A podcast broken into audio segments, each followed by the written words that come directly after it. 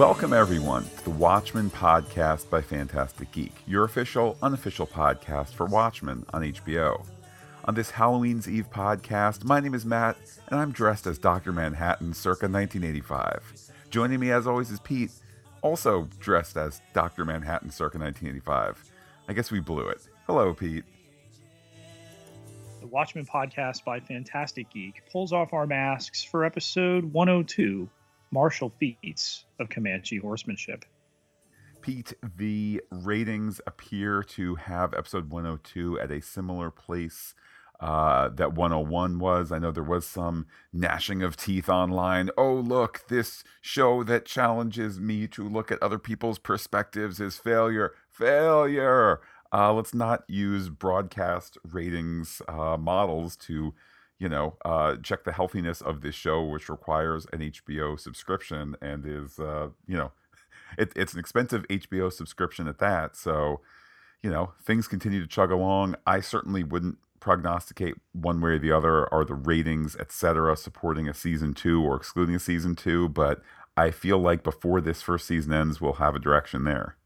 I mean, a couple things. We have our highest ratings since Westworld on HBO uh, for a for a new series that is Game of Thrones, the outlier there.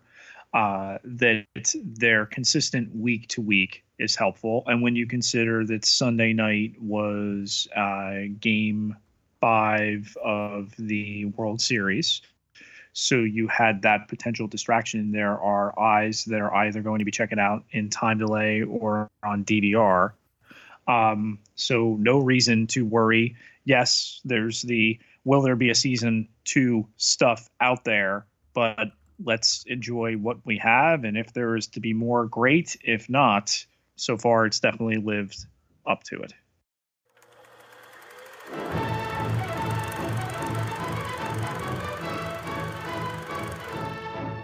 And now it's time to look under the hood of this episode. A typewriter clacks out the title card as a room of women write in Germany. An officer asks for Fraulein Muller. She raises her hand. He asks if she speaks fluent English, which she demonstrates, and he tells her to bring her typewriter into his office where he dictates a letter referring to black American soldiers as boys and asking them why they're fighting the Germans when they were lied to by the newspapers. What he is dictating, of course, is the uh, leafleted propaganda, which we had discussed last episode. Pete, I'm so glad I listened to our podcast to find out more about that. Uh, what the narrative does interestingly is we have him dictating it. We see that leaflet being dropped on African American soldiers in general, OB in particular. Uh, it's pointed out that they have been made the tool of the very country which disrespected them. And Pete, there's this really great narrative, literal narrative through line where we get the text from the German officer to it being read by OB, then to uh, his son reading it, and then a hundred years later. Kind of astonishing in the way in which they show that. Kind of really jumped out at me on second view, less so on the first view, Pete, because it's so smooth yes, Will reading it and then transitioning from young Will to elderly Will um, with an on his lap, waiting to be found next to the tree that Chief Crawford is hanging from. Um, Angela arrives and pushes his wheelchair away uh, from the episode title, Martial Feats of Comanche Horsemanship. And we, of course, will be digging into that title in a little while. Angela drives the man to her shop. Pete, that of course, the bake shop that has yet to open. Uh, he promptly gets handcuffed to his wheelchair. Uh, she finds pills on him, uh, as well as the leaflet. Uh, she makes some coffee. Pete, I can't believe in alternate 2019 they're using uh, unnamed pod coffee maker. Don't they know those are terrible for the environment and make inferior brews? Uh, going to disagree on the inferior brews. Um, but in the world's greatest mom mug, no less, uh, she retreats to the sanctity of her safe and rages in grief. She dons her Sister Night costume and returns as the coffee's still steamy. And uh, Will notes that she's changed. She gives him the coffee, but he doesn't have any sugar. He uh, does, however, have an admission that to hanging the chief completely by himself, despite his being 105 years old. Uh, he says, uh, you know, after getting the question, how can he do this? Maybe he can manipulate materials with his mind. Maybe he's Dr. Manhattan. Maybe he's trying to make podcasters turn this way and that, wondering could he be true or senile or lying. Um, even though it's impossible, he says, Pete, Dr. Manhattan can do all these things, but can't change from different shades of blue, which I think does make one, you know, scratch their chin here. Uh, but he would like his pills. And by the way, he says he's not Dr. Manhattan after all. Yes, the pills, he says, are to help him get his memory, and that it's been a long time since he's been home. Talk more about that in our crank file of theories. She allows him to take the pills, and he maintains he killed Chief Crawford because he had skeletons in his closet. He tells her there's a vast and insidious conspiracy at play in Tulsa. If he told her about it, her head would explode, so he has to give it to her in pieces. Uh, with that, her pager goes off. Again, we're living in this post post uh, New York attack pre internet technology in 2019. So, of course, she has a pager. She returns it. She gets, presumably, or at least she, she affects the notion of uh, getting the news of Judd's death for the first time. Uh, before she leaves, she takes that coffee mug. Pete, I thought it was for prints because I've seen a bunch of CSI. Uh, shame on me. Should have known it was for DNA because I've seen a bunch of CSI. Yeah, even better. Outside, um, at the Mr. Newsstand, a new frontiersman headline declares global squid falls baffle scientists. Uh, Seymour, the uh, man who runs the newsstand there, clad in the same type of cap as the newsstand man from New York City in 1985. So apparently, it's a it's a newsstand man thing. Um, he asks how it can rain squid in Tulsa, Vancouver, Jakarta, and Leningrad at the same time. And the other man, who is not named, says it's interdimensional and stuff. Of course, the blame is placed by the newsman at the feet of President Redford and his Libstapo. Uh, this as uh, the morning Deep state. Deep state, indeed. Interesting to see. Uh, well, to see a lack of confidence in Redford. I'm sure we'll talk about that not only later in this podcast, but as the, the episodes go on. Um, all this, of course, as the morning papers are delivered. We see a young girl arrive uh, in a car. I don't think we're meant to think she's driving it, but uh, she certainly is too young to be driving. She she gets her prearranged for a pile of papers. No Nova Express, Pete. That doesn't come out to the afternoon. Um, and she's asked if she, another she, reads them all. At least that's how I took it. And the young girl says, "Yes, don't you?" Yes, have to be referring. I would um, believe to Lady Trieu, who we've not met yet, um, but we'll just have to see. He does, uh, like you said, he he reads them. He just don't believe them. Uh, Angela's car uh, comes out right before this. There's a blink and you miss it shot on the wall in the alley of the Hiroshima lovers' shadow. Nice placement there. Um, and she arrives at the crime scene. Looking Glass sits in the passenger seat and notices the mug, but asks if she has anything to eat. There's nuts in the glove just that image of seeing Looking Glass's mask pulled up, uh, you know, it harkens back to Rorschach. I'm certainly not suggesting Looking Glass is Rorschach or anything like that, anything too, you know, o- overly connected beyond just a, a visual motif. But um, they both wonder if Judd was killed by the cavalry. Uh, obviously, Sister Night wondering a bit facetiously, given uh, that she's been at this crime scene before. Uh, signs suggest that Judd died slowly and terribly. Uh, just you know that the whole recap that Looking Glass gives it it had a way of injecting me into the scene, even though it's two people talking about actions. It is tell, not show. It's better to be told than shown here. We're back to Jaws with the yellow barrels, where we can imagine it worse than it would be if you had Don Johnson on camera, you know, gasping and, and that sort of thing. He was alive the whole time until he wasn't. Looking Glass knows that Angela was with him last night. He has spoken to Crawford's wife Jane. He knows they were at the A bars for supper.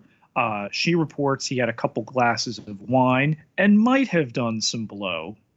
Her kids were there. Her kids, Matt, he's a cold mofo, this looking glass. But why is he crying under there? Uh, a bit of sarcasm there, I uh, would assume. Their conversation, Pete, it could go on and on, but it's interrupted by a winged man falling from the sky. Mechanical wings, though. Um, and uh, Red Scare smashes the first man's camera, so very clearly.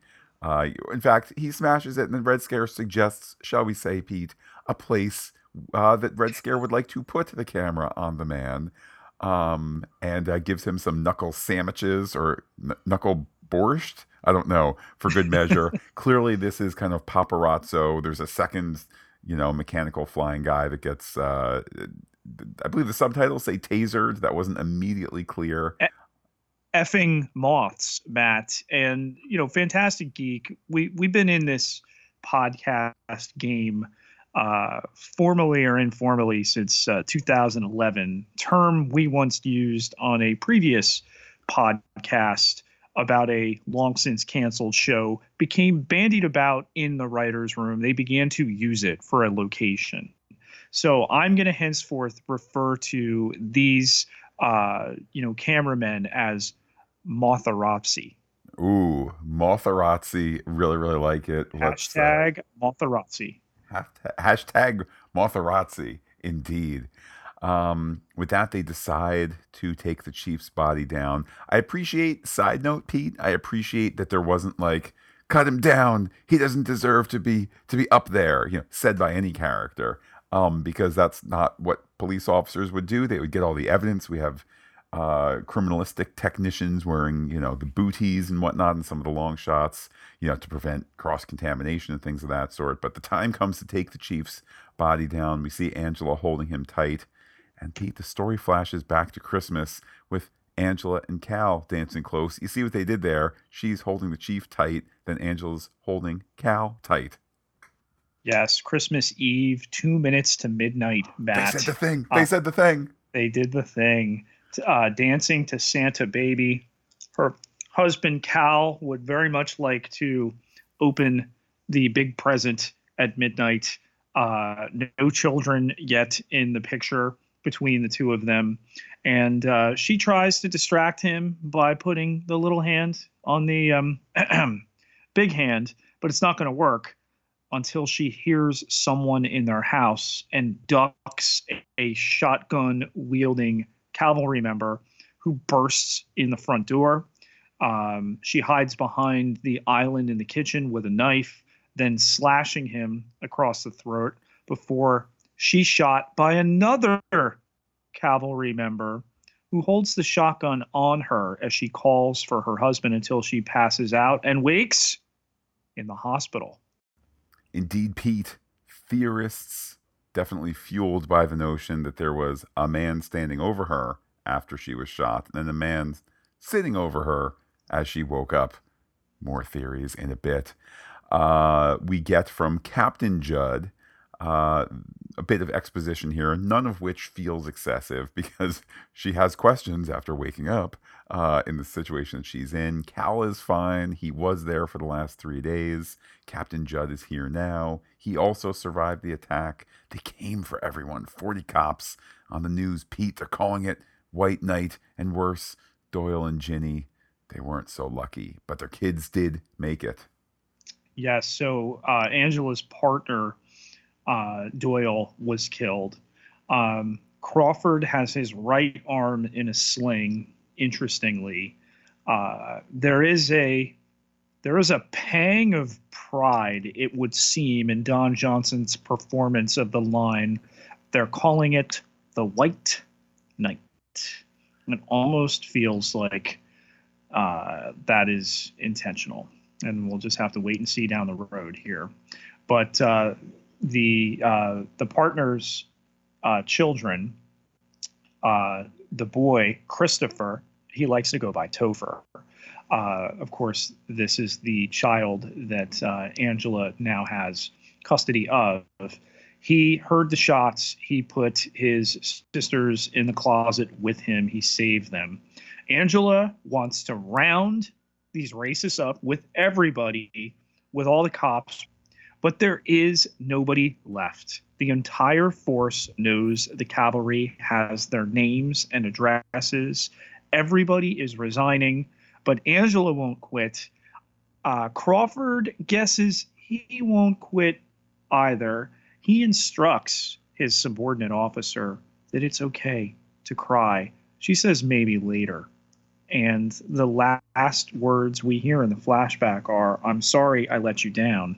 I let you down. As Matt, he is let down. The hands here bleeding over, uh, her hands touching his uh, and vice versa into the body bag as he is zipped up. Pete, I know that we had discussed a little bit last week. What is it that's giving us maybe an iffy take on Judd? Uh, I'll just point out in the scene, the bit of scene you just recapped. Uh, now, Pete, I'm no lady, but I certainly try and be, you know, thoughtful of ladies and gents alike around me. I don't know that it's necessarily the best thing to say to a lady oh, it's okay. You can cry now. Now is an okay time for you to show your emotions. P.S. I don't need to cry because me, man. Um, so that might be in this episode one of the factors that make us question Judd. The other one, a little bit later, hint it's a skeleton in the closet. Um, but back to the present day story, Pete. That that body bag zipped up. The camera POV from Judd as it gets zipped up. Uh, Red Scare is ready to start busting heads in Nixonville. We get the wonderful, slightly misstated English as a second language, giddy effing up. Um, yes, mount up, Cowboys. yeah, um, and that is that is now what. I, I don't know what, but it, I know that it's wonderful. It is. Um, Angela is the voice of reason here, whether or not it is intrinsically from her. Uh, it would seem it may have been some of Crawford's influence, particularly the way the flashback informs it. You know, she was ready to bust heads when the White Night happened. Crawford's like, let's let's pause. She says now they should stop. They should take a breath. Okay. Red Scare asks her why she doesn't want to do what she loves, which is beat the blank out of these blanks. Um, and uh, and blankety blank you too. What's that? And blankety blank you too. Yes, and and Looking Glass says, uh, you know, of course she loves this. It's indisputable. Um, is she coming or is she breathing? She's coming along for the ride. Okay. They wind up with Red Scare on his car in front of the gigantic Nixon of Nixonville, uh, explaining to citizens, some cavalry members, uh, undoubtedly, that the chief has been murdered by one of them. Uh, they're going to come out of their blankety trailers and get into these lovely paddy wagons. Uh, otherwise, they're going to tear down their idol. Matt, I don't know where they possibly got this rhetoric. Well, what I find so interesting about this scene is it, it's a ser- it, it's it's a scene that has a series of of opposites in that I think we know kind of separate from the will hanging Judd and all of that. We know that our sympathies could lie with the police here. There is a dead police chief. A likely cavalry member did it. Again, kind of the the objective truth notwithstanding, I suppose. Um, so our sympathies might want to lie with the police here, but then also, you know, kind of like yes, Nixonville kind of does not look like, let's say, Pete, the most upscale place, but also just the the idea of it's your property, it's your home, uh, it's your you know your your private property, etc. You know, there's police overreach, but we want the bad guys beaten. I don't think anybody's going to complain that you know the guy that threw the bottle at police, you know, gets a get, gets a whooping, that kind of thing.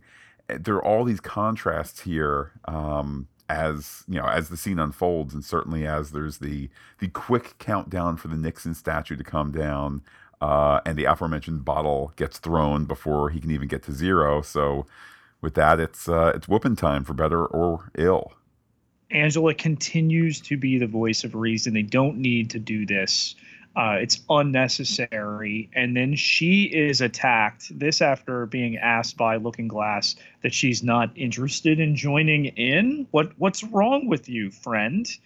Uh, she ducks. She delivers an awesome roundhouse kick and then completely pummels this dude before she gets in her car, takes that breath, and then returns to the mug. Indeed, wearing casual clothes, she takes the mug into the community center. Pete, past protesters, indeed protesters saying things such as uh, equal rights, equal taxes. And we are definitely going to circle back to that uh, during theories. Um, they, of course, are protesting Redfordations. Uh, she walks into. Whoa, whoa, whoa, Matt! We don't we don't call them Redfordations on this podcast. This is the Victim of Racial Violence Act. Uh, th- this is a this is a uh, thing that is meant as an apology by the Redford administration on behalf of the United States government. We we don't use pejorative slang for these uh, reparations. Well, it is interesting to see in this scene amidst uh, the the investigative work that she's trying to do, which is underpinning the the motion of the scene. You know, we get all this exposition from Treasury Secretary Henry Louis Gates Jr., played by Henry Louis Gates Jr. Um, but we kind of get where, this. Where should I know him from, Matt? Well, Pete, many people would know him from Finding Your Roots on PBS. He also won a Peabody Award for his documentary, uh, The African Americans Many Rivers to Cross uh, he a, uh, a filmmaker, scholar, etc. Yes, much like some of the Peteypedia uh, information, a second batch of which was posted on HBO's website this week. Uh, you know, notably in the first week, uh, Dr. Oz is Surgeon General. Um, but it, it makes a profound impact here that somebody known in our universe for helping people discover their family trees um, is helping people in the wake of the uh, Victims of Racial Violence Act to uh, see if they are eligible for uh, these reparations. And it's interesting in this scene that we, we get here, uh, I think, an understanding of how the reparations mechanism works in the Watchmen universe. Uh, and you know, I've heard of the notion of uh, reparations. I mean, my goodness, Pete, a couple months ago we saw George Takei live on stage, uh, among other things, talking about his own uh, experience as a recipient for uh, of reparations uh, given to Japanese Americans who were placed into internment camps in World War II. here, the show just I find it so interesting exploring a mechanism by which, um, you know, the show is imagining reparations uh, for African Americans. And as we're given the exposition that Greenwood, the formal name of what was known as Black Wall Street, uh, we see the Dreamland Theater, which is the movie theater where Will and his family were at the beginning of the pilot. Also, the movie theater the theater where uh, Oklahoma was staged in the pilot as well. So uh, some carryover. But in the space of a single day, we're told it was all gone. This Tulsa massacre has largely gone unacknowledged in uh, both histories. And uh, President Redford, through uh, Secretary Gates here, uh, offers his sincerest condolences. He wants uh, consent to test the DNA here, and a swab pops out of the interactive machine. Uh, supposed to go on a cheek, but you know, a mug that you drank out of will work just fine. Only survivors and direct descendants, we're told, are eligible to apply at that facility. Um, and the best number that Angela can be reached at, that's area code 539 176 2442, Matt, 42. But it's not in service because I've called it, and I can only imagine other people have called it. Ah, rats. It Maybe. is 539 is an Oklahoma area code. Maybe they'll circle back to it uh, at some point, like it'll get mentioned again and get put into service. I don't know, but that's always fun. I mean, I know they did that with Lost, they did that with The Office. Um, that's always a really neat, uh, really neat thing. They did it with um with uh, Stranger Things as well this past uh, this past summer. But I digress, Pete. Uh, she has left that DNA swab uh, there at the center. She goes home. There's a man on her porch. He says that he has a right to see the kids, uh, but he will take her money.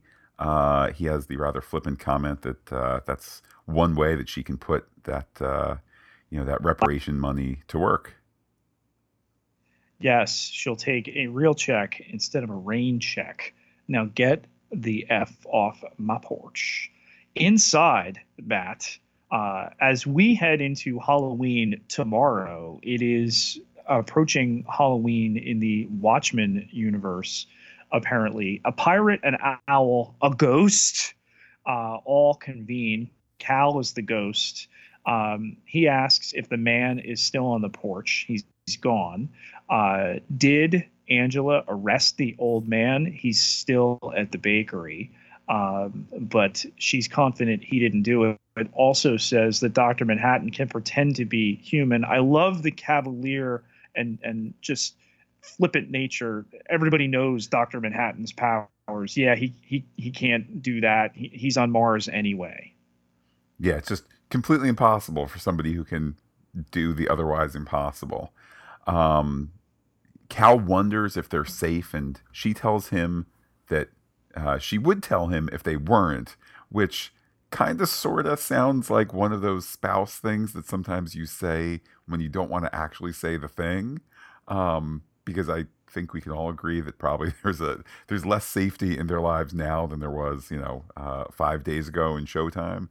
Um, ultimately, though, she heads up to talk to Topher. He's building a ma- magnetic and hovering castle. Pete, that kind of square castle shape that I think we saw a couple times in episode 101. Um, she notes that the world doesn't always have pretty colors. They both know it. Indeed, it's a black and white world. She then rather directly tells him Uncle Judd is dead. Uh, Topher seems to process it coolly, saying he was a policeman. Policemen die. Topher is going to be the one that, to tell his sisters tomorrow. Then he smashes that castle down. He wants to watch TV, to which Angela, after he had gotten into the fight at school, uh, relents and allows him to watch it. She kisses the girls goodnight before a gratuitous FCC content warning, Matt, about the emotionally harmful American hero story. Young children should not view it under any circumstances, even if under adult supervision. I love that Cal is next to Topher and they're watching. So's uh, Looking Glass with his mask up and a TV dinner. So are some Rorschach mask wearing 7th Cavalry members as they uh, solder a suicide vest. And it begins our show within a show, essentially the attached document for this issue and episode with a body in the water. Pete, I don't know who watches The Watchmen, but apparently in their universe, the FCC watches all the shows first. Indeed, this one, Pete, rated TVX Oh my. Uh, but what are they watching? It's the story of Rolf Mueller narrating from beyond. Let's start at the beginning. And then, Pete, the story moves to 1938 with a rather familiar headline. one other point about the body. So you have to know to look for it, but uh, it's only wearing one shoe, a la Chief Crawford when he was found. Interesting. Yeah. Um, so October 30th, Matt, hey, that's today as we're recording and releasing this episode, 1938, um, when the alien invasion radio hoax, the War of the Worlds, had taken place, blared out in the New York Gazette. Uh, four men walk into Fred's original market wearing uh, bandana style masks uh, they prepare to stick it up. They fire two shots. They want the safe opened. The man behind the counter maintains they have no safe. Uh, and Zack Snyder, 2009 Watchmen movie style, Matt, his right ear is shot and the bullet goes into the glass holding the candy uh, behind him. And I love the the parody angle of this dramatic presentation.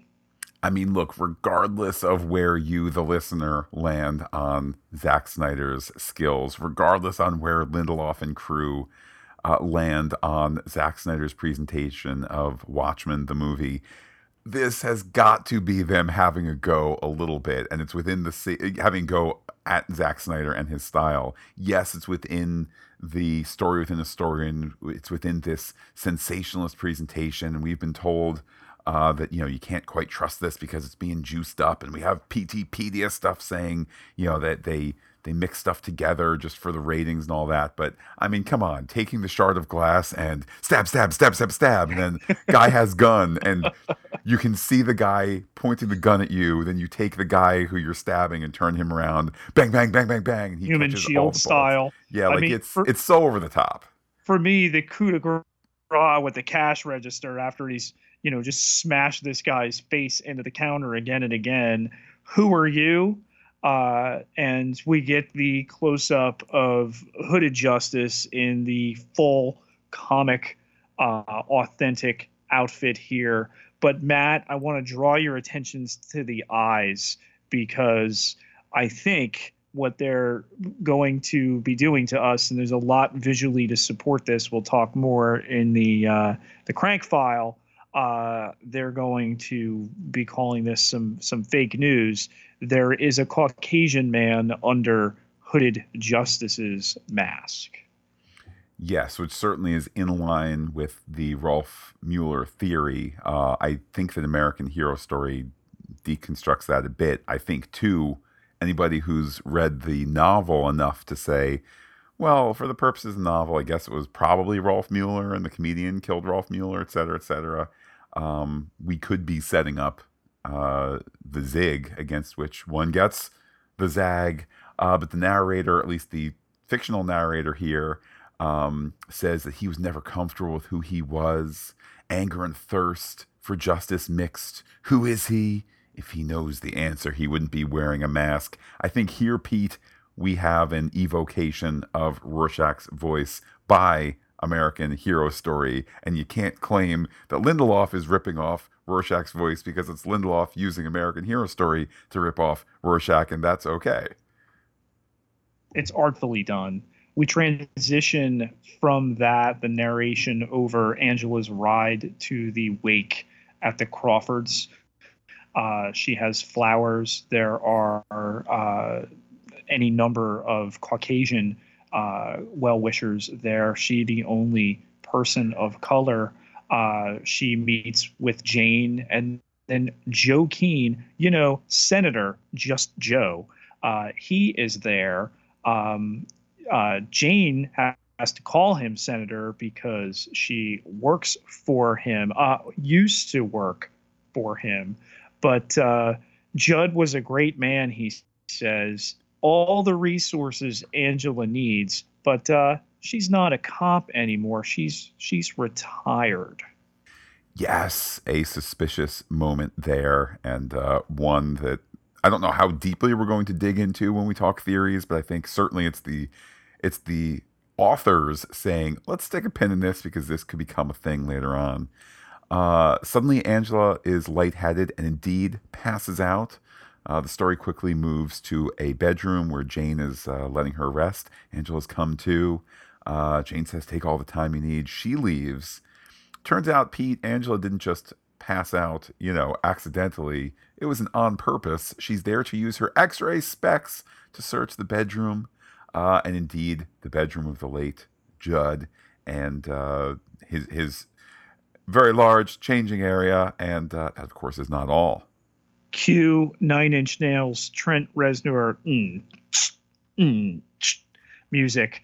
The uh, the X-ray goggles here. The photo of uh, we presume Judd Crawford with his father, a grandfather, uh, again prominently featured. A hidden closet, just like you know Rorschach found in Edward Blake's home and inside it a Klan robe and hood with a badge affixed. Uh, suddenly, Angela hits the stairs. She leaves, and we close in on a painting. Pete, that a painting called Comanche Feats of Horsemanship, painted in the 1830s. Wait a minute, Pete. That's like the name of this episode. Um, I can't wait to dig in more on that. But first, Pete, we go from a painting with the horses to Jeremy Irons and his Lord of the Country Estate character on a horse. Whoa up, Bucephalus. Time to grab a tomato from the tall tree? yes, the uh, horse's name is the same as Alexander the Great. If, if only, Matt, we knew someone with an Alexander the Great fetish. Another reference in a little bit. Um, he bites the tomato from the tree, uh, doesn't spit it out, but squeezes it in disgust, wrings his hand of it. Uh, we transition to his servants clad in lab coats singing, For He's a Jolly Good Fellow, with a cake again, which he just wants to get through. And then uh, he asks Miss Crookshanks what seems like a riddle. When is a lie not a lie? The answer is Pete when it's acting, uh, because it's time for the performance of the play which he had written. Uh, Phillips would like that watch back as a prop, and uh, Jeremy Irons wonders what if Phillips is the prop? On with the show, dimwits! He'd like so many things to occur to him. Uh, Gila Flats, 1959, reads the banner, of Matt, and Crookshanks and Phillips exchange a very dramatic kiss before we're told in the exposition of the stage production. This is the happiest six months of Janie Slattery's life um, and John Osterman's as well. There is a masked violinist providing accompaniment for this here. Uh, is there time for another beer before they go? Um, but Janie doesn't have her watch. Has John fixed it yet? He has indeed, but he must have left it in the intrinsic field generator. Eureka! There it is. Delivered with the must be in the in the intrinsic field generator, almost a uh, data and lore type hiccup there. Pete, I'm reminded of a comment made uh, by Julianne Moore about a film that, um, of course, I never saw because it has naughty bits uh, called The Boogie Nights, in which she uh, she talks about how it's difficult to act poorly on purpose. And what we have here are two solid actors in the actors uh, portraying Phillips and Crookshanks, giving this wonderful kind of stagey you know, back of the audience, can you see me? Look, it is over there. Uh, they're they're giving a great bad performance, um, and uh, ultimately Phillips gets locked in the uh, intrinsic field generator box. And Pete, it's as it's as impenetrable as as oh no, Pete, what is it? The Gordian knot itself, dimwit. Uh, of course, another Alexander the Great callback there the masked musician changes from the violin to the drums there, ticking off, hounding off even the seconds. They can't open the box. It's and suddenly uh, we have the last moments here of John Osterman. Yes, and what has been a you know rather uh, threadbare stage presentation um, turns into this real moment as the Lord of the Country Estate pushes the plunger down, real fire taking Phillips away. I, I won't quite venture to say killing Phillips, but certainly ending Phillips. Um, then look up in the sky. It's the very naked, very blue Dr. Manhattan reborn. Pete, I can only share an anecdote from one who views uh, things in the world differently than I. Uh, my wife was not as impressed by this presentation of Dr. Manhattan as she was uh, in the movie 10 years ago. I, I, I don't quite know exactly what she's referring to, but apparently this was a little less captivating. Well, uh, we do know from actor Tom Mison this was indeed a prosthetic that he was wearing and not actual equipment. But uh, the violinist switches over to Flight of the Valkyries as the blue actor is lowered. Is that you, John? It is both John and not John, says the man through the mesh mask with the uh, the white eyes with the black outline and the uh, the symbol that Doctor Manhattan had appointed for himself. He is past, present, and future all at once, boundless omniscience incarnate, swirling in the luminous plasma of a newborn star. And uh, is this the end? Well, as Dr. Manhattan and also the Lord of a Country estate uh, repeat, nothing ever ends. Uh, turns out that there are, are other Phillipses, kind of. Uh, this particular one is called Montrose. We also have other female copies. Uh, but Montrose, can't he just be called the new Phillips? Boy, Pete, that makes it easy for us. New Phillips, henceforth known as uh, Phillips. Uh, the body, the old one, is going to be put in the basement with the others but not before the watch gets taken back by the Lord of the Country Estate by, you know, peeling back the finger, breaking it, and taking the watch. Pete, only on second view did I notice after a little tap tap, uh, that watch took a lickin', still a tickin'. Nothing ever ends, and we transition back from that to an egg timer in Angela's bakery. Um, and the cuffs are off. Will is by the stove, not handcuffed anymore. Angela returns and wants to know what he's doing.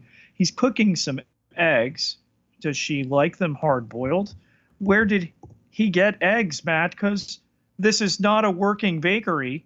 He got them from the grocery store across the street. He left and came back. Well, they're not done talking yet it's just a wonderful scene, one filled with uh, you know ongoing mystery, only further mystery by the time the scene and the episode ends. Um, she says though that she did find the skeletons in Crawford's closet. Though, wait a minute, Will didn't mean it literally. Um, she kind of doubts the truth of it. She's saying it was almost too easy to find. Pete, I must confess that did not occur to me uh, on initial viewing that it was so obviously proof that Judd was a bad, bad man. Uh, I know in part because we are expecting Judd to be a bad, bad man. Um, but I just love that the show kind of is self aware enough to, you know, to have her say this was too easy. Um, but besides Pete, Will can't go upstairs. How would he have gotten up there to place it there? Um, ultimately, she threatens to take him in, uh, but she would have done that if she wanted to. Besides, he's got friends in high places. Pete, surely he doesn't mean that literally, right? Not at all, as he reaches into a boiling pot and pulls out an egg with no reaction whatsoever. More on that in a little bit. The phone rings. We find out from the disembodied uh, telephone voice that Will is eligible for the Victims of Racial Violence Act, or what we also refer to as VORVA. Uh, he has two ancestors, two descendants. Uh, interesting the way they go about it over the phone. uh, he can say a name and they can confirm it. Angela says her name, which confirms for us that she is his granddaughter. Will is surprised that she is surprised. Uh, her parents didn't tell her anything about Grandpa Will. Uh, now, what do you want to know? Uh, she knows that she's definitely going to arrest him. Um, outside, she lifts him into the car. I guess, thank goodness, Pete, that nobody was outside to see a bakery o- owner arresting an old man. Um, then, Pete, overhead a ship flies. We don't see it. Uh, Pete, even if we pull what I like to call a Game of Thrones and turn the brightness up all the way, we don't see much. Um, then a giant magnet pulls at her car, uh, and he smiles as her car gets lifted up, up, and away. I loved how um, the juxtaposition of the the scene. She's lifting him out of the wheelchair. It's a hug to the grandfather she's never known, but it's not. She makes sure his head doesn't hit the the top of the door. She's processing all of this, and then uh, he's pulled away. The leaflet left to uh, flutter back down as the Beastie Boys Eggman. That, of course, uh, as, the rap correspondent for Phantastic Geek, uh, I will inform Matt and you know by proxy our listeners uh, that that track comes from uh, what is known as the White Album of rap.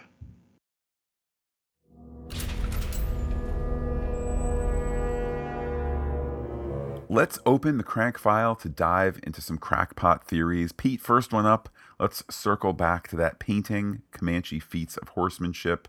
Uh, basically, it talks about this um, this uh, skill that was learned by tribesmen to ride on the side of the horse, uh, effectively screening his enemy's weapons as he kind of you know lays on the side of the horse uh, while still riding it, and uh, of course being this this daring, brave thing to do. You mean like uh, the real murderer uh, using the Seventh Cavalry as patsies, the real Hooded Justice using Rolf Mueller uh, as a fake identity like that?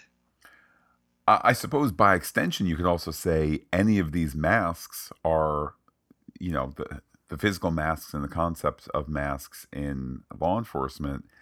You know, that is a that is a layer of protection to hide what you're doing. So certainly layers there, but I think most immediately the ones you've pointed out there, Pete also the human shield in the uh, American Horror Story uh, presentation. That that's got to be, you know, some of the uh, some of the the most prescient uh, martial feats of Comanche horsemanship.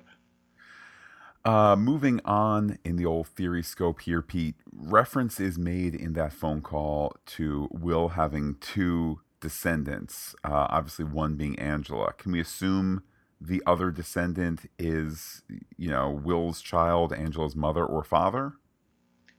I don't know. I think it might be a red herring. It might just be okay, there were descendants. Obviously, Angela is the most important one. He is there, wanted to tell her where she came from, this backstory. Um, you know, she's lived her life not knowing of a connection to him, not knowing of a connection specifically to the Greenwood massacre, and now she has this. Um, so, what this does to upend her world, apart from the fact that she's just met him and now he's been magneted away. So, since we're in a in, in a story bit here talking about um, the the Greenwood Massacre and all of that, can we assume then that Angela and perhaps Cal's um, uh, reparations came not from that, but because of the attack on the White Night, that that was their victimization, which made them eligible for the Victims of Racial Violence Act? Is, is that where it's come from? It's unclear um, you have to wonder have there been several rounds of reparations? Were there reparations made to descendants of slaves? Were there reparations We know there were reparations made to people who uh, experienced this racial violence. Um, there's, as you mentioned in our recap, and we'll talk again about now. You know, this this protester says equal rights, equal taxes. So, second episode, second time we've had a reference to people not paying taxes, um, perhaps as a form of reparation that African Americans are tax exempt. We don't definitively have that, but it's a part of their world.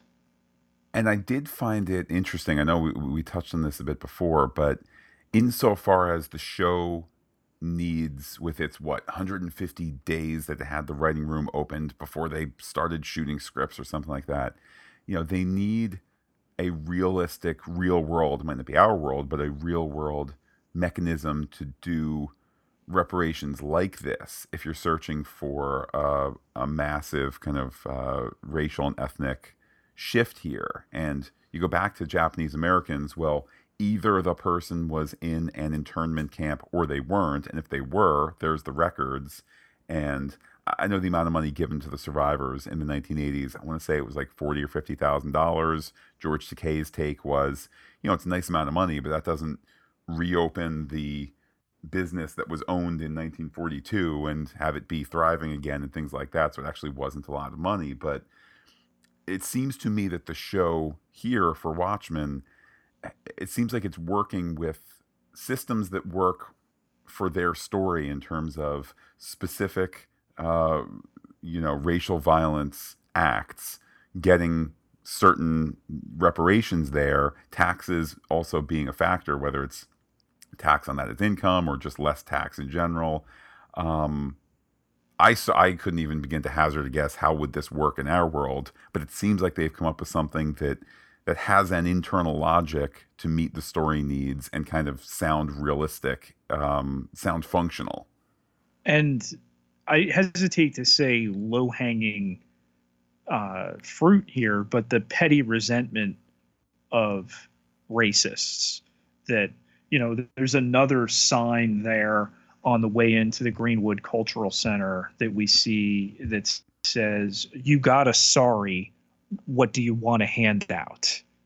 As if apologizing for what African Americans in their heritage have endured is is enough that we can't you know one of the, one of the most compelling things I've heard as far as a possible strategy for reparations would be the idea of either uh, college educations or significant loans towards college education. Um, you know, there is the argument handouts. You know, I think of Dave Chappelle and and you know laughter being a, a, way to broach a serious subject and you know years ago on the chappelle show they did a skit about well what if reparations were made and the potential for it to be misspent um, and and that's true of any possible group uh, where Chappelle, you know, as a member of uh, a minority, turned it into humor, talked about the the things that would most likely be misspent on, uh, and diving in, of course, to to cliches and, and stereotypes. But um, so interesting the thing about the taxes and a, a, an apology and these we can presume racist, probably cavalry members hanging outside the Greenwood Center protesting this. Well, Pete, moving on to something with, uh, let's say, a little bit less of a serious real world dialogue here. Uh, I wanted my hooded justice story. I got my hooded justice story. Two part question here for you, Pete. Number one, has American Hero Story pinched hooded justice's tone from Rorschach? You know, all that I put on my face. And two, will we get the reveal of Hooded Justice's real, real for realsies identity? I don't think on the show necessarily. I don't think the uh, American Hero Story writers' room is speaking with Will. I mean, there's very, very heavy implication that he is Hooded Justice. Um, he's wearing purple and red, as is Hooded Justice. There's the broken noose, the symbolism there. Um, we know that Hooded Justice from the graphic novel was a Nazi sympathizer. Will, as a child, read the German leaflet and um, may or may not have returned home from a life in Germany. Uh, so interesting there. I think interesting as well is the potential that hooded justice was culturally misappropriated. Um, you don't need to dive much to find out that hooded justice in the graphic novel originally was conceived as a character named Matt. Are you sitting down? I am. Brother Knight. Wow. Uh, and I assume that that obviously is, you know, that was something in the creation of the novel, not within the world of the novel. Right. But I mean, I can see the, and, and I'm sure everyone can see kind of the creative DNA that now has gone into Sister Night, let alone all of this support that you've given for the reveal that uh, Will was Hooded Justice. I mean, he's even wearing a hoodie underneath his outfit in the wheelchair. Uh, I think they're very heavily uh, inferring that it's him.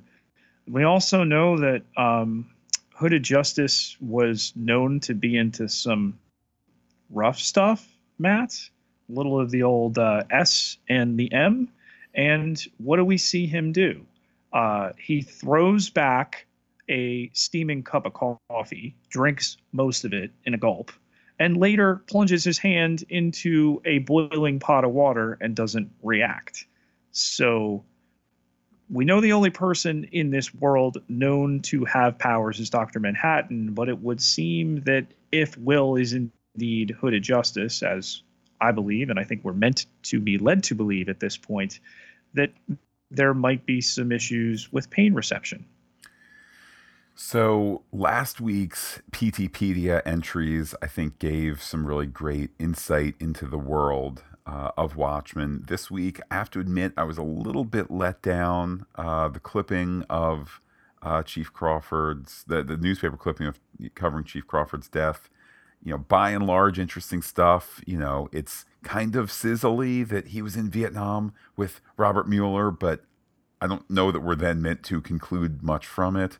Just um, for the uninitiated, Matt, in case someone's been living under a rock for the last two and a half years, Robert Mueller, of course, being the special counsel uh, appointed to investigate the Russian interference into the 2016 presidential election. Funny where you can crop up when, you know, we're now in the world of the show, we're now great friends with the communist nation of Russia. Uh, side note, Pete, with uh, Red Scare calling himself a communist, can we just assume that communist Russia chugged along now that we're in, you know, peace and harmony in the 1980s moving forward due to the squid attack, etc.? I mean, I think they've settled their differences as far as the military is concerned. Now, now it's just an ideology. Um, but bottom line here, uh, again, I was a little disappointed. Maybe that's just the old, the old, you know, the hunt for for Lost and things like that. Um, you know, we get the Mueller thing as mentioned. We get a little bit of background. There's the uh, there's the memo by Dale Petey about vigilantes in in uh, pop culture, kind of finger wagging this presentation of American Hero story. Uh, maybe the least fun to read was the uh, legal finding from the United States Court of Appeals for the Tenth Court in 2004, uh, basically opening the door for um, something that could look like reparations for specific events, particularly this uh, being the Greenwood survivors suing uh, Oklahoma, Tulsa, and the Tulsa Police Department. The one interesting thing from that, who was the lead counsel representing the Greenwood survivors, Johnny L. Cochran Jr. Um, beyond that, I, again, Pete, I was a little bit let down, particularly as somebody who was like, you know, feverishly reading week one's Peteypedias and saying, oh man, there's this connection, there's that, the other. This was just kind of like a fun addition, but not much. I'm glad that they returned to it, but you're right. It was not as juicy as the first week. Um, but some insights nonetheless. Mueller, Johnny Cochran, you know, personally, uh, you know, would have appreciated if maybe Jackie Chiles had uh, represented uh, the the Greenwood, uh, you know, uh, descendants. Uh, he, of course, the Johnny Cochran clone from Seinfeld. So we have American Hero Story getting this stamp of TVX by the FCC. Uh, I don't know how deep you know you or me or one wants to dig into this. I'll just point out TVs, movies, comics, video games. These are all self-regulated in our world, self-regulated by their industries. Yes, there's the MPAA, which has this weird thing where if you say F once, it's okay, it's PG-13. If you say it twice, it's R. Yes, it's the same MPAA where a woman may be topless but not touch someone in that scene, uh, or she can be nude but not show the bosom, uh, and they can touch. And yes, there's these weird things that's just become PG 13 versus R, but ultimately it's, you know, it's a group funded by the studios, it's self regulation. A little creepy that now it's big government, you know, it's Redford's America. It's big government that now is saying this is acceptable or not. Well, the explanation by the newsstand owner Seymour there that it's a Redford and is libstapo. It's false flags.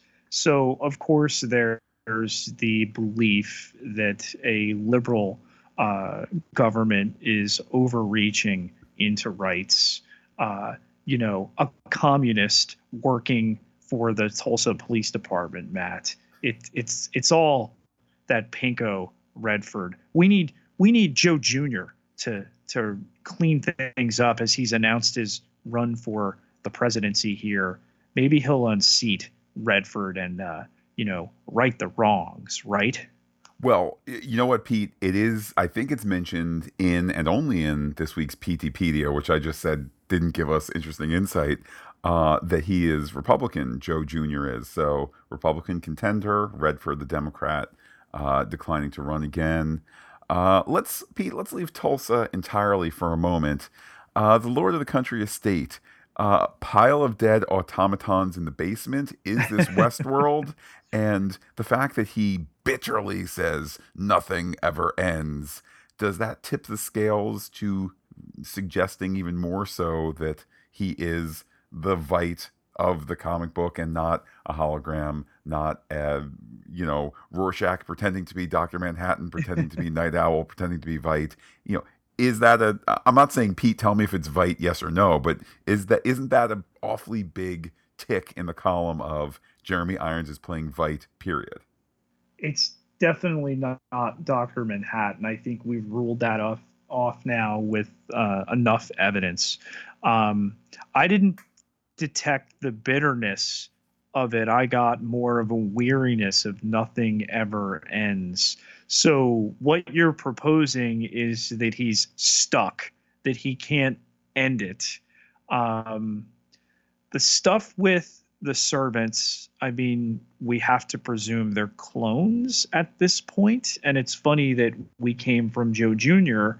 Uh, to now the uh, the clones. Joe Jr. is called by the newsstand owner a clone of his daddy. Is the clone of Senator Keene, Matt, running as uh, Redford's uh, opposition?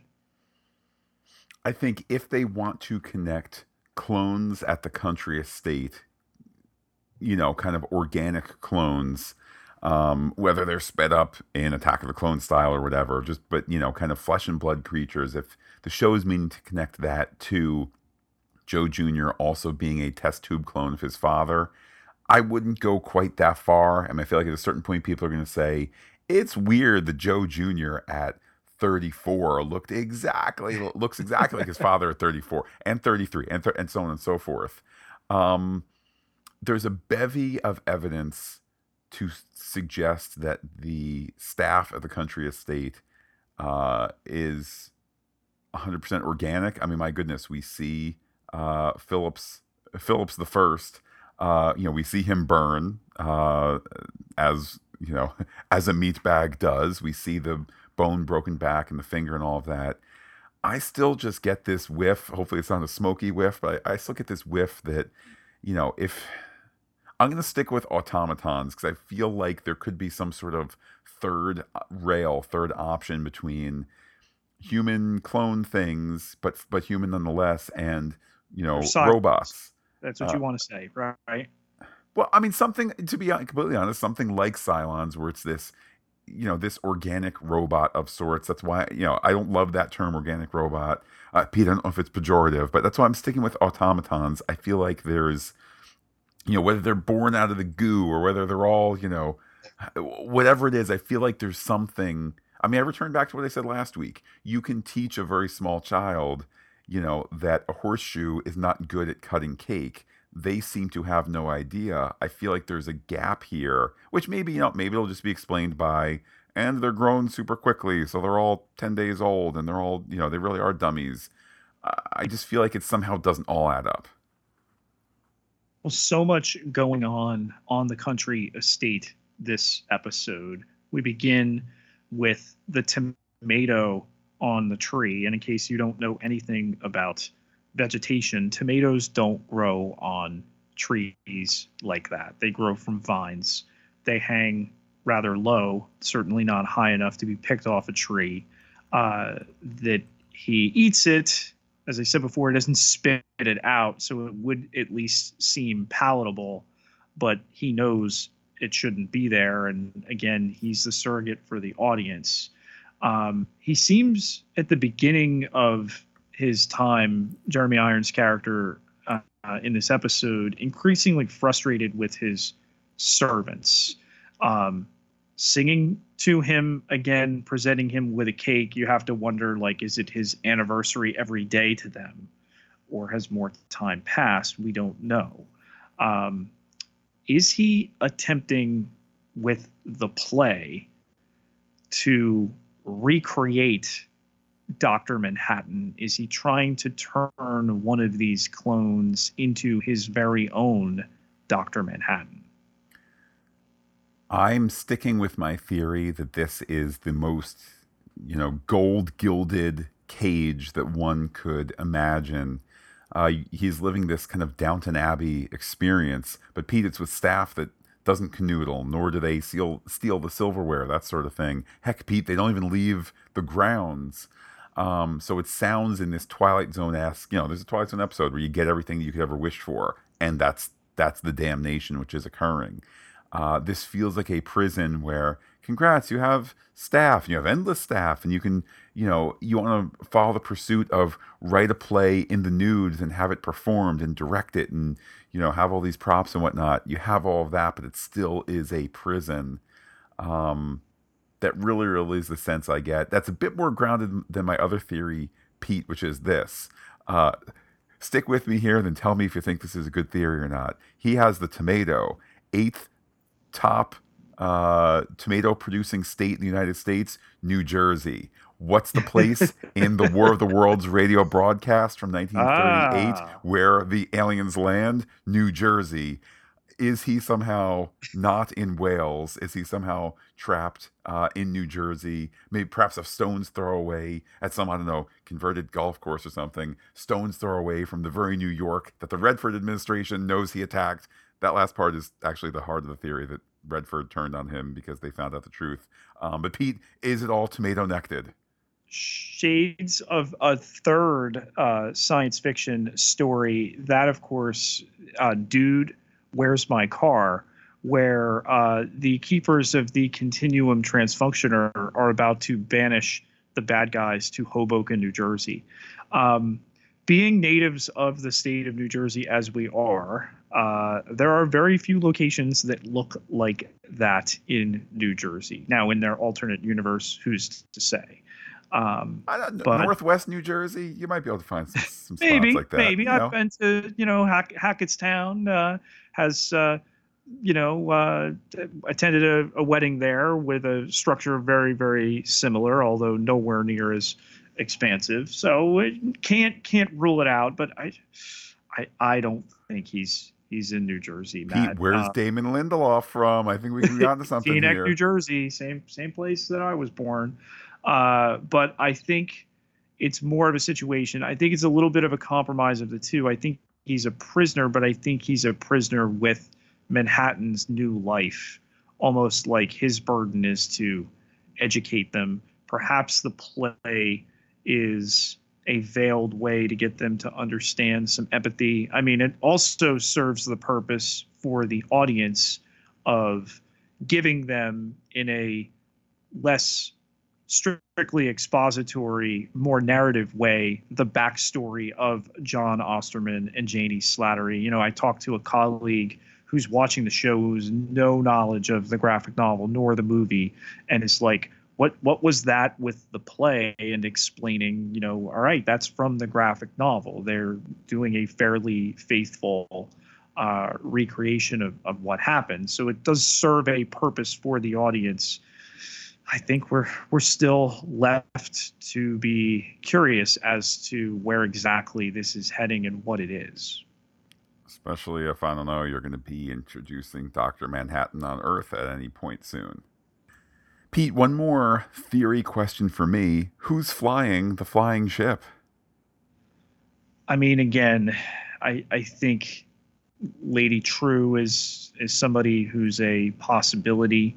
Um, not having met her yet, not knowing her capabilities, other than you know the trailers that we've seen, uh, I, I, think again it's it's supposed to be mysterious and open ended. What a what a zinger to end the episode with this gigantic magnet from some unseen spotlight wielding ship. Um, that's my guess at this point. I don't think we have anybody else we can point to. Do owl ships now have these magnets? We've never seen that before. And it certainly was a giant magnet too. Like I, I I just think of the stereotypical, you know, oh no, your hero is in the trunk and then the car has been taken to the junkyard and here comes the magnet to crush the car. Like it's not as big as that. So I'm expecting, I guess, something bigger than an owl ship, but uh, I guess, Pete, I don't really particularly know the physics of an owl ship too well to begin with. So all's fair, etc., etc. The beginning of the episode, Matt, I like to, you know, take my uh, my theories chronologically, um, the woman who was asked with the fluent English, her last name Mueller, got to be connected to Rolf, right? I mean, it certainly seems like a small world. I don't know how popular a last name Mueller is in uh, in Germany, but even if it's the most popular name, uh, this is not you know weirdo connections between Lincolns and Kennedys that exist. This is a written piece of fiction, so either it's a lousy, forgotten detail, unlikely, or there's got to be some kind of connection. Lots of talk about Dr. Manhattan's powers in this episode, but we're told specifically he can change the color of his skin. Um, when has he done that? He's he's put uh, on. When, when, he was on TV uh, getting accused of the cancer, uh, he made himself a shade bluer. I think it's a reference to that. Uh, maybe you should listen to Phantastic Geeks podcast on the graphic novel. I, I vaguely remember that. I was uh, driving at, you know, are the clothes real or are they, you know, oh, I am now clothed. The one thing they do in the graphic novel that didn't make the movie is when he wears the non-suit outfit because they didn't want to draw him nude, you know, making uh, mobsters' bodies explode in uh, in Moloch's Den of Iniquity, because uh, that would have been messy. Um, but uh, all right, I'll I'll accept that explanation global squid falls baffle scientists, Matt. So it has been 34 years since the giant squid massacre. Um, and we have squid fall simultaneously in four cities. And this is still baffling scientists. Like, how don't they understand this? Or is there not satellite surveillance? Is there not uh, weather prediction? How elaborate is this hoax? No, there's not satellites. No, there's not prediction. If you're thinking of the technology that we have today, uh, referring back to last week's uh, Peteypedia stuff, if there was this global slowdown on technology uh, because there was the concern that technology somehow had attracted the squids, then certainly nobody's open up, you know, taking out their iPhone. They're not opening up Weather Underground. They're not seeing the storm front coming in. Um, if you want to add the layer of government conspiracy, because we know it wasn't technology that caused the squid, we know it was Veidt. Uh, how much does the government know, et cetera, et cetera? Uh, there was reference last week in the Peteypedia stuff to uh, feelings that there was a, a, cooling between the, the friendship of Veidt and Redford in the late 90s, I want to say. Um, so, you know, it, yes, there's this conspiracy, and could there be more government technology out there, you know, weather satellites and things like that? Um, I, I, think there were weather satellites started to get launched in the late 70s. Um, but if the government's in on it, then of course they're going to say none of this shows up on radar until it happens. Um, I just find it's interesting interdimensional and stuff. Well, exactly, exactly, and we know that that's not true. Uh, at least we can safely assume that that's not true. I find it interesting that they're exploring this notion. I can only assume because Redford has been in office so long, it's that you know absolute power corrupts absolutely, and fine, he doesn't have absolute power, but he's been in there too long, and now these things of you know Sundance, the cowboy, uh, the, the cowboy president, etc. He's got to be complicit in a lot of this stuff, and I feel like the the leading edge of that are these squid storms.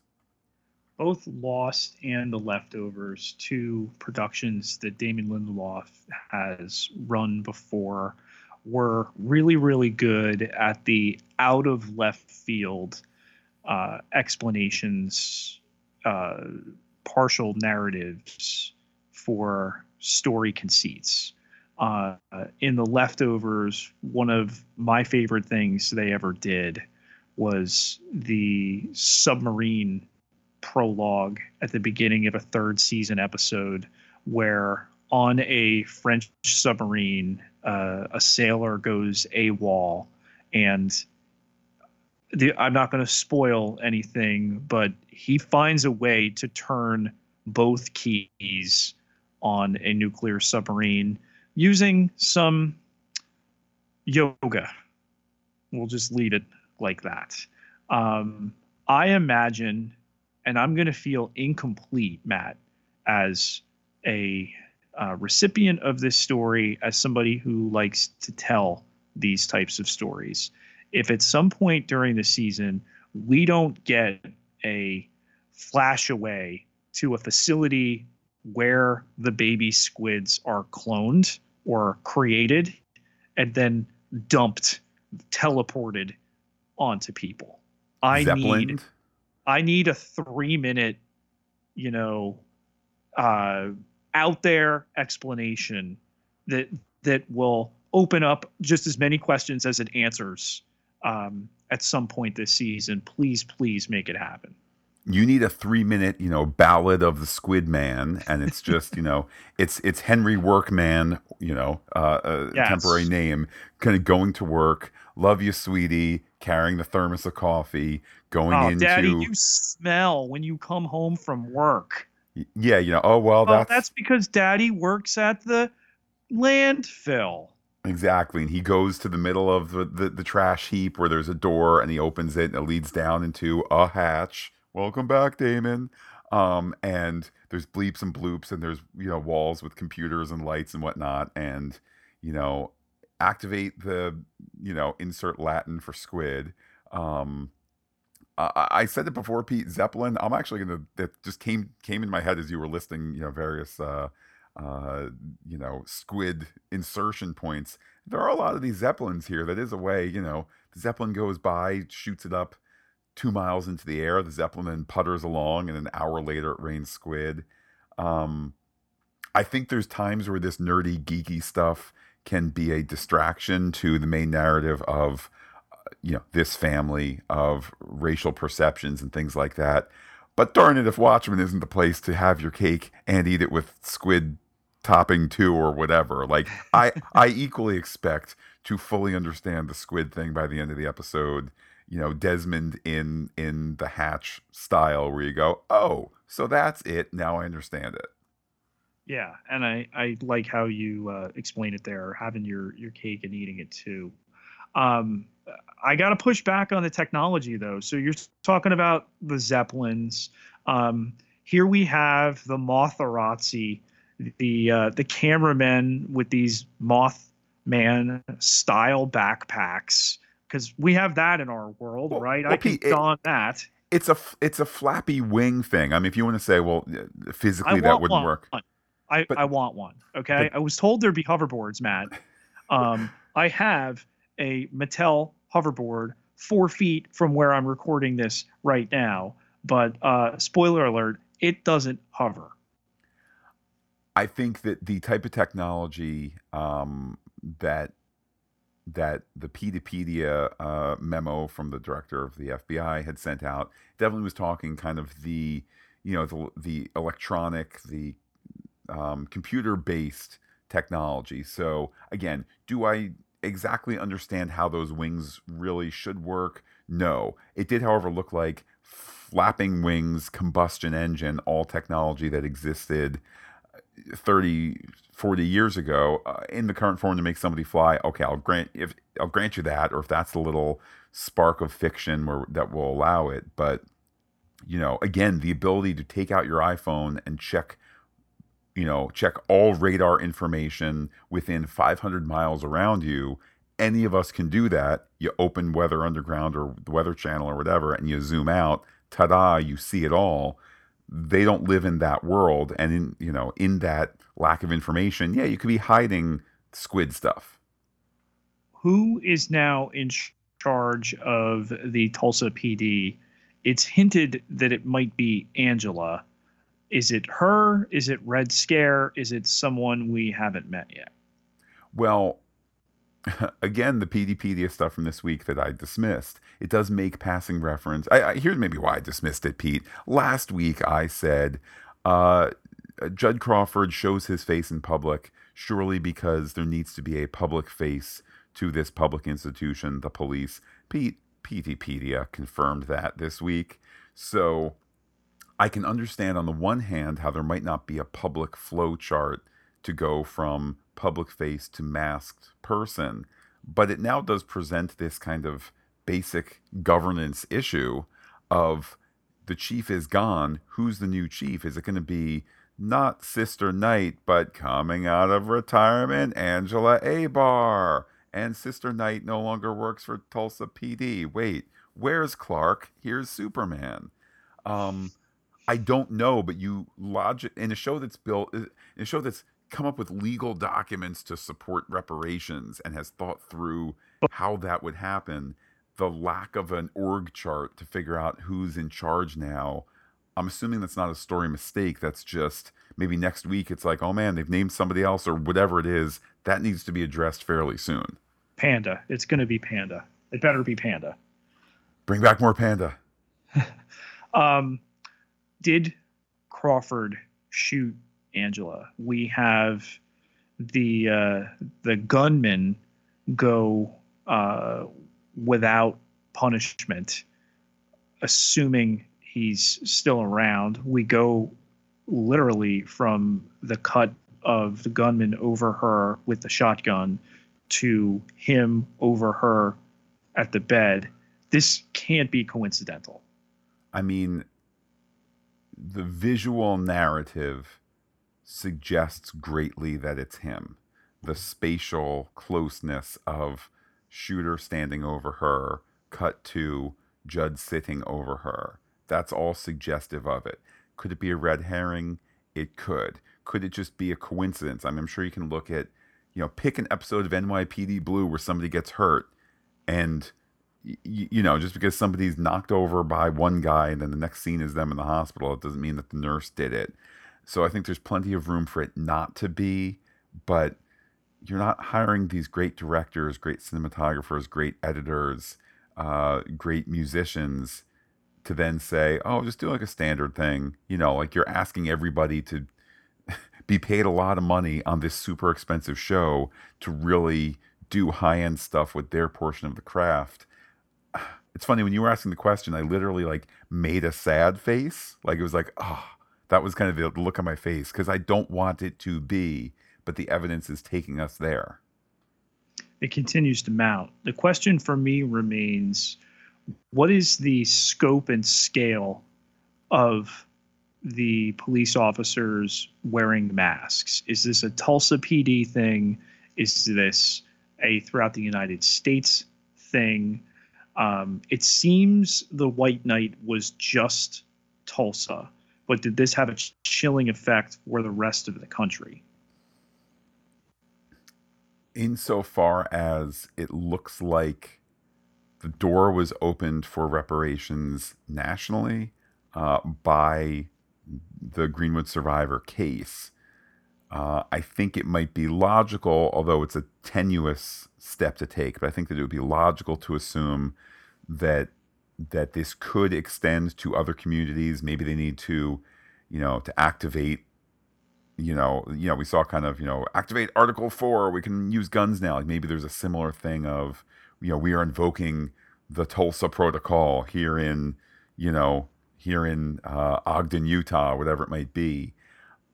You know, maybe. Um, I think that probably the best answer would be this story takes place in Tulsa, and we are going to stay in Tulsa with the exceptions of wherever the hell Veidt or not Veidt is, and whenever we might cut to Mars, but we're not going all over everywhere. We're just looking here, and uh, the people don't need to actually answer that. We're going to go back and make Johnnie Cochran legal arguments because uh, this is something that we don't need to focus on for this story.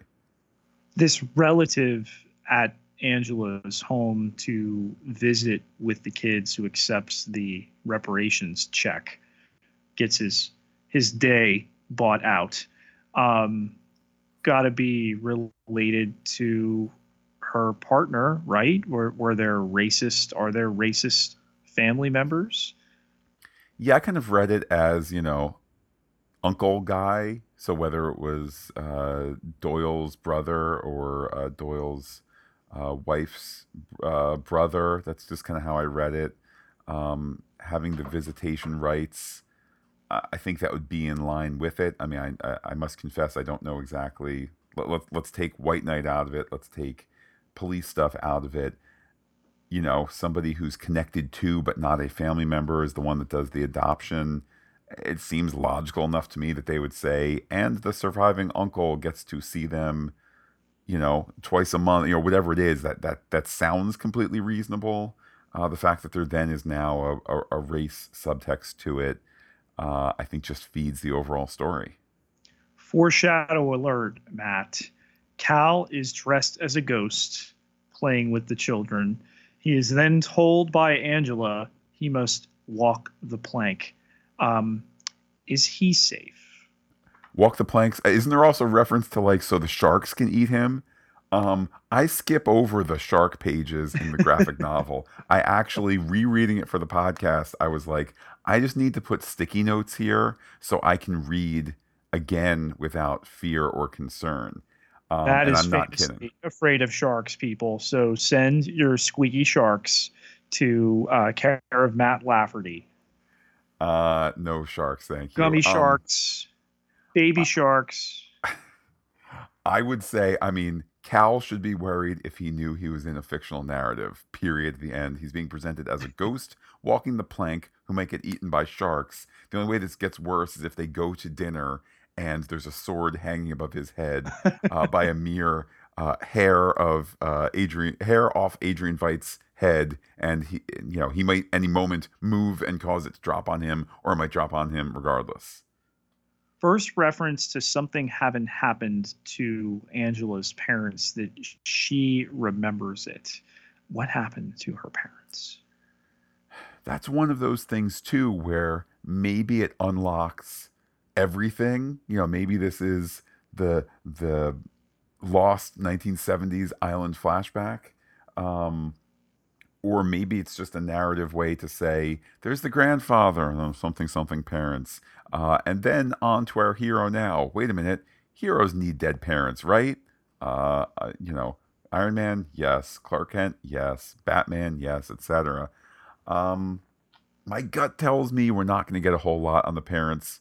Usually my gut points in the right direction, 180 degrees wrong. So that probably means, Pete, that the parents are going to unlock all the meaning. And when they finally come through the time portal and say, Hello, Angela, I'm your mom. Can we also be best friends? That's when we're going to go, now it all makes sense. Last one from me, Matt. So, uh, Joe Keene Jr., Senator, is at the wake for Judd Crawford. Uh, connection with Jane. Uh, uh, she work uh, worked for him. Uh, past tense, present tense. It's it's it's a little confusing on presentation. Um, I think that's because we needed to establish that she used to work for him. Yeah, and he needed to make that mistake because otherwise, yeah. But but pray continue. Well, he seems to know Angela is a cop.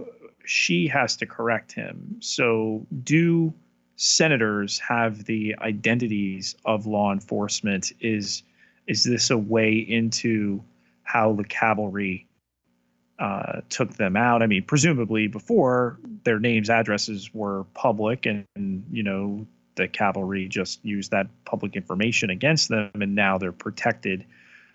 Do uh, people in government have access to this? Could this further endanger her and her family and her husband, whose fate has been completely jeopardized?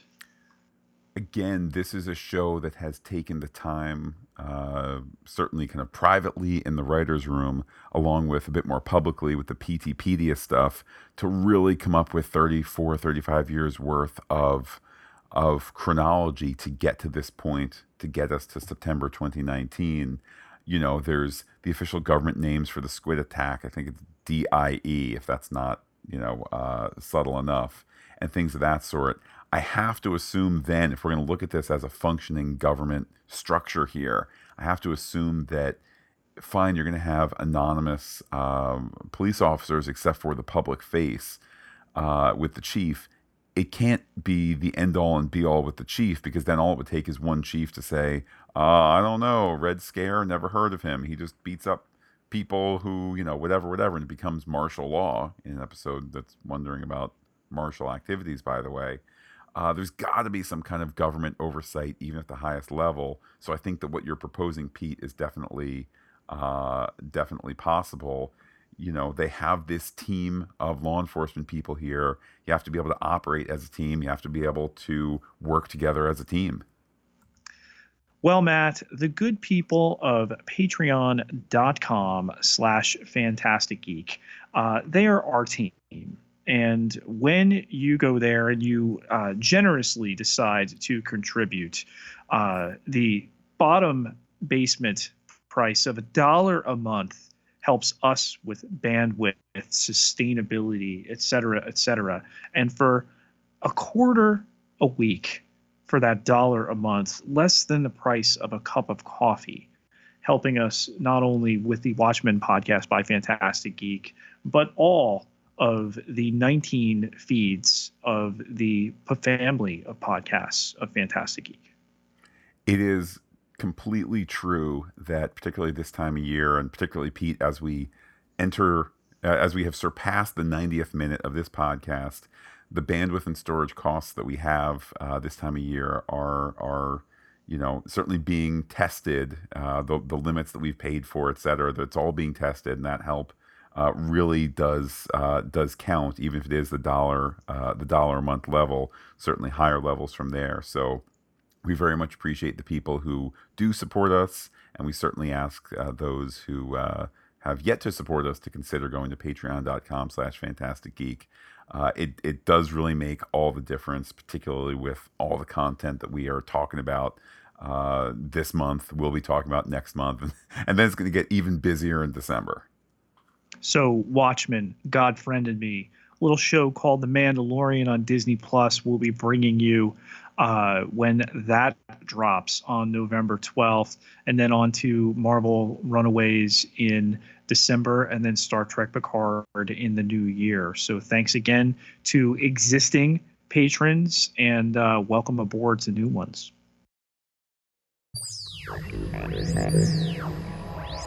I'm picking up some psychic transmissions from our audience.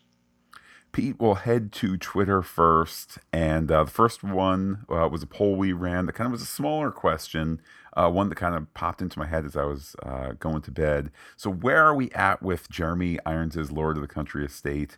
Uh, 50% of voters saying that he's Veidt slash Ozymandias, 22% saying that he is Dr. Manhattan, uh, 4% voting for other, although the those that voted did not then follow the request to reply below. We did get a reply from our pal James Killen who said Ozymandias, but with the blue big blue guy trapped in him somehow, uh, which is a good a good theory there. Pete, seventeen percent said Charles Widmore, which was the joke answer.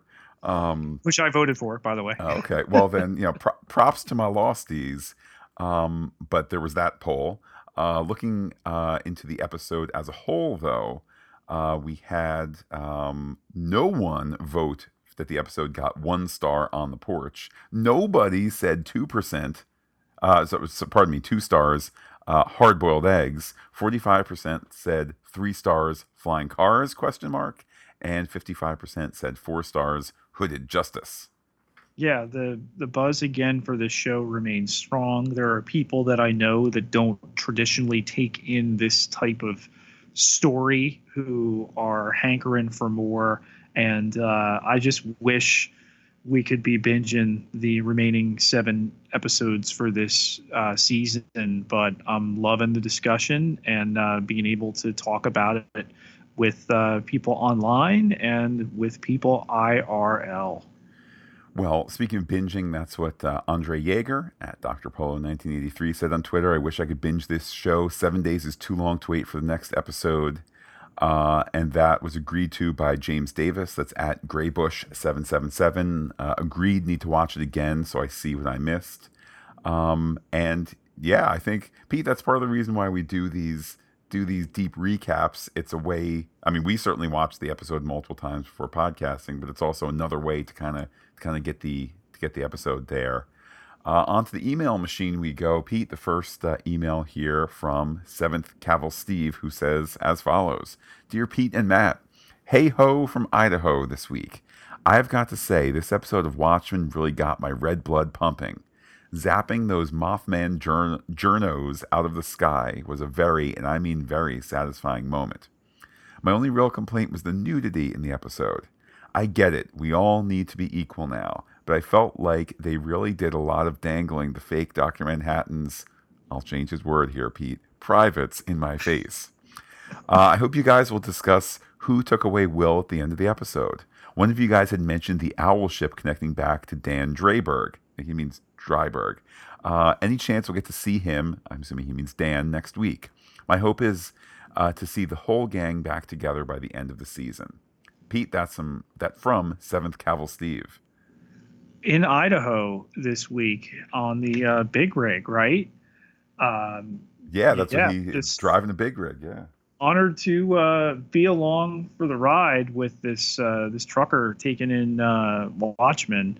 Um, I mean, the equality of uh, what is uh, the the male figure uh, okay. I mean, one, it's it's prosthetic, and two, we know that Doctor Manhattan goes around naked. So why wouldn't the stage reproduction of the accident here of him uh, gaining these powers do that? It seems kind of silly to think that that's some kind of forced equality.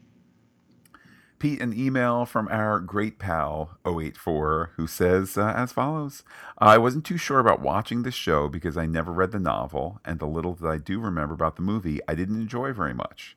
But wow, I'm glad to have changed my mind to be blown away by that first episode. Pete, this sent before uh, 102. I appreciate your primer podcast on the graphic novel and the movie, and they really enhanced my experience watching the pilot even if it didn't necessarily lean too hard on the source material.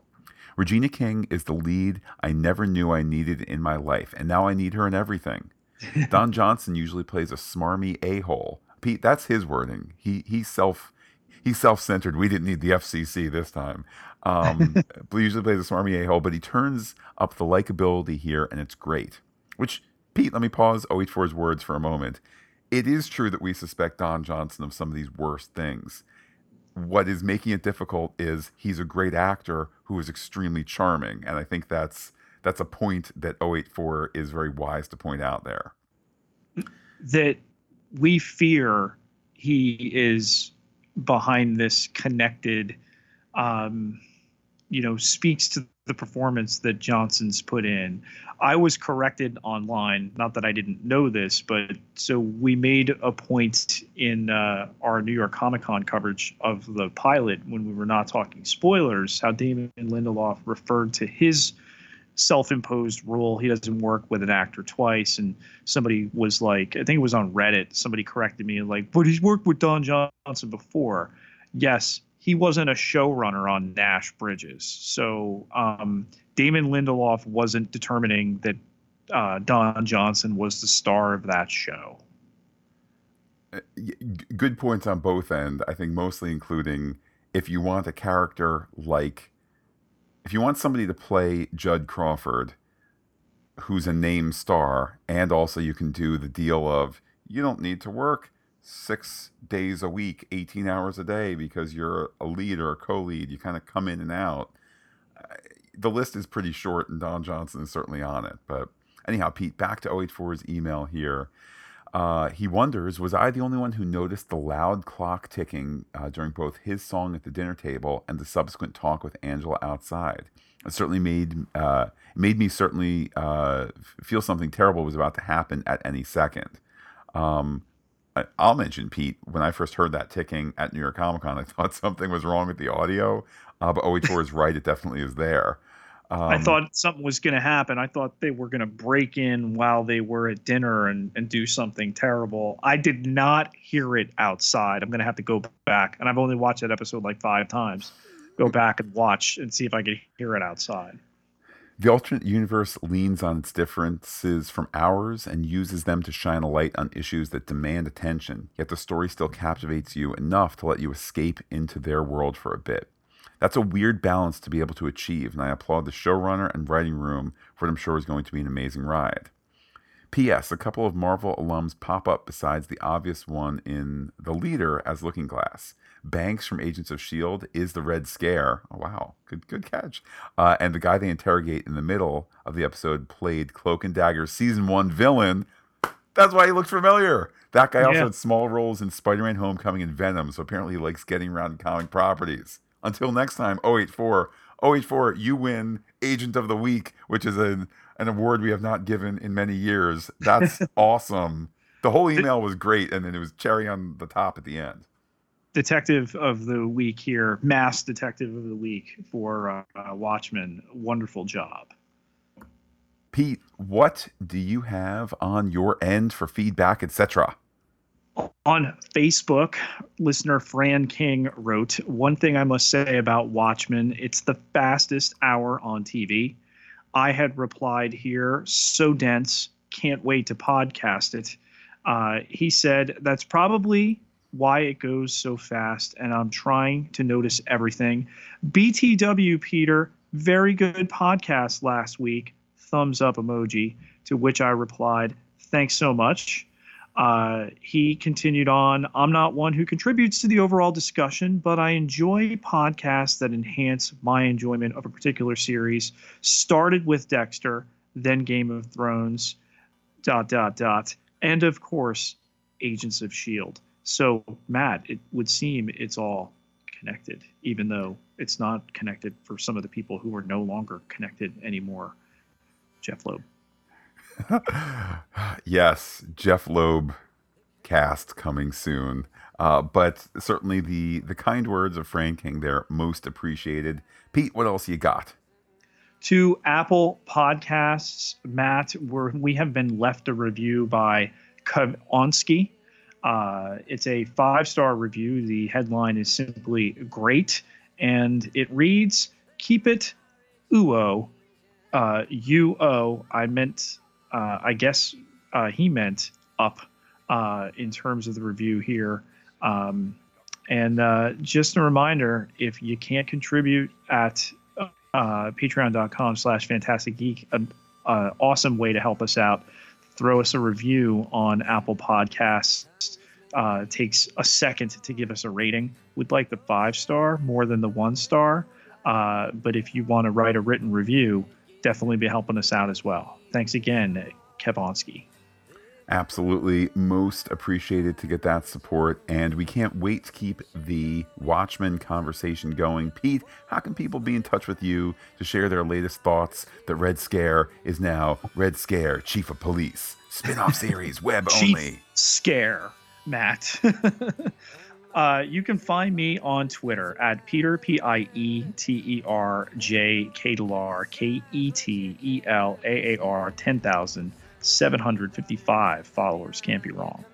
And while I'm personally on Twitter as Looking Back Lost, do be in touch with the podcast. Comment on phantasticgeek.com. Check us out on Twitter, Instagram, Gmail, where we are Phantastic Geek as well. Believe me, there's more facebook.com slash Phantastic Geek with the ph all one word like it today pete this is our final podcast of october november pete I, I literally needed to print it out because i couldn't remember all of them at once so i have the piece of paper here legit uh, november of course is when mandalorian starts in uh, a couple weeks time uh, adding our, our podcast load to three Mandalorian and uh, Watchmen, and of course, uh, uh God Friended Me.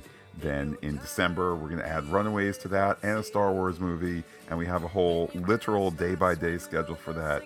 Cannot wait to dive on in to the scrum. Can't wait to keep finding the excellence here in Watchmen. And uh, can't wait to get together next Watchmen Wednesday to talk episode 103. With that, I will say adios to all the listeners and give you, Pete, the final word. Time for another beer before we go?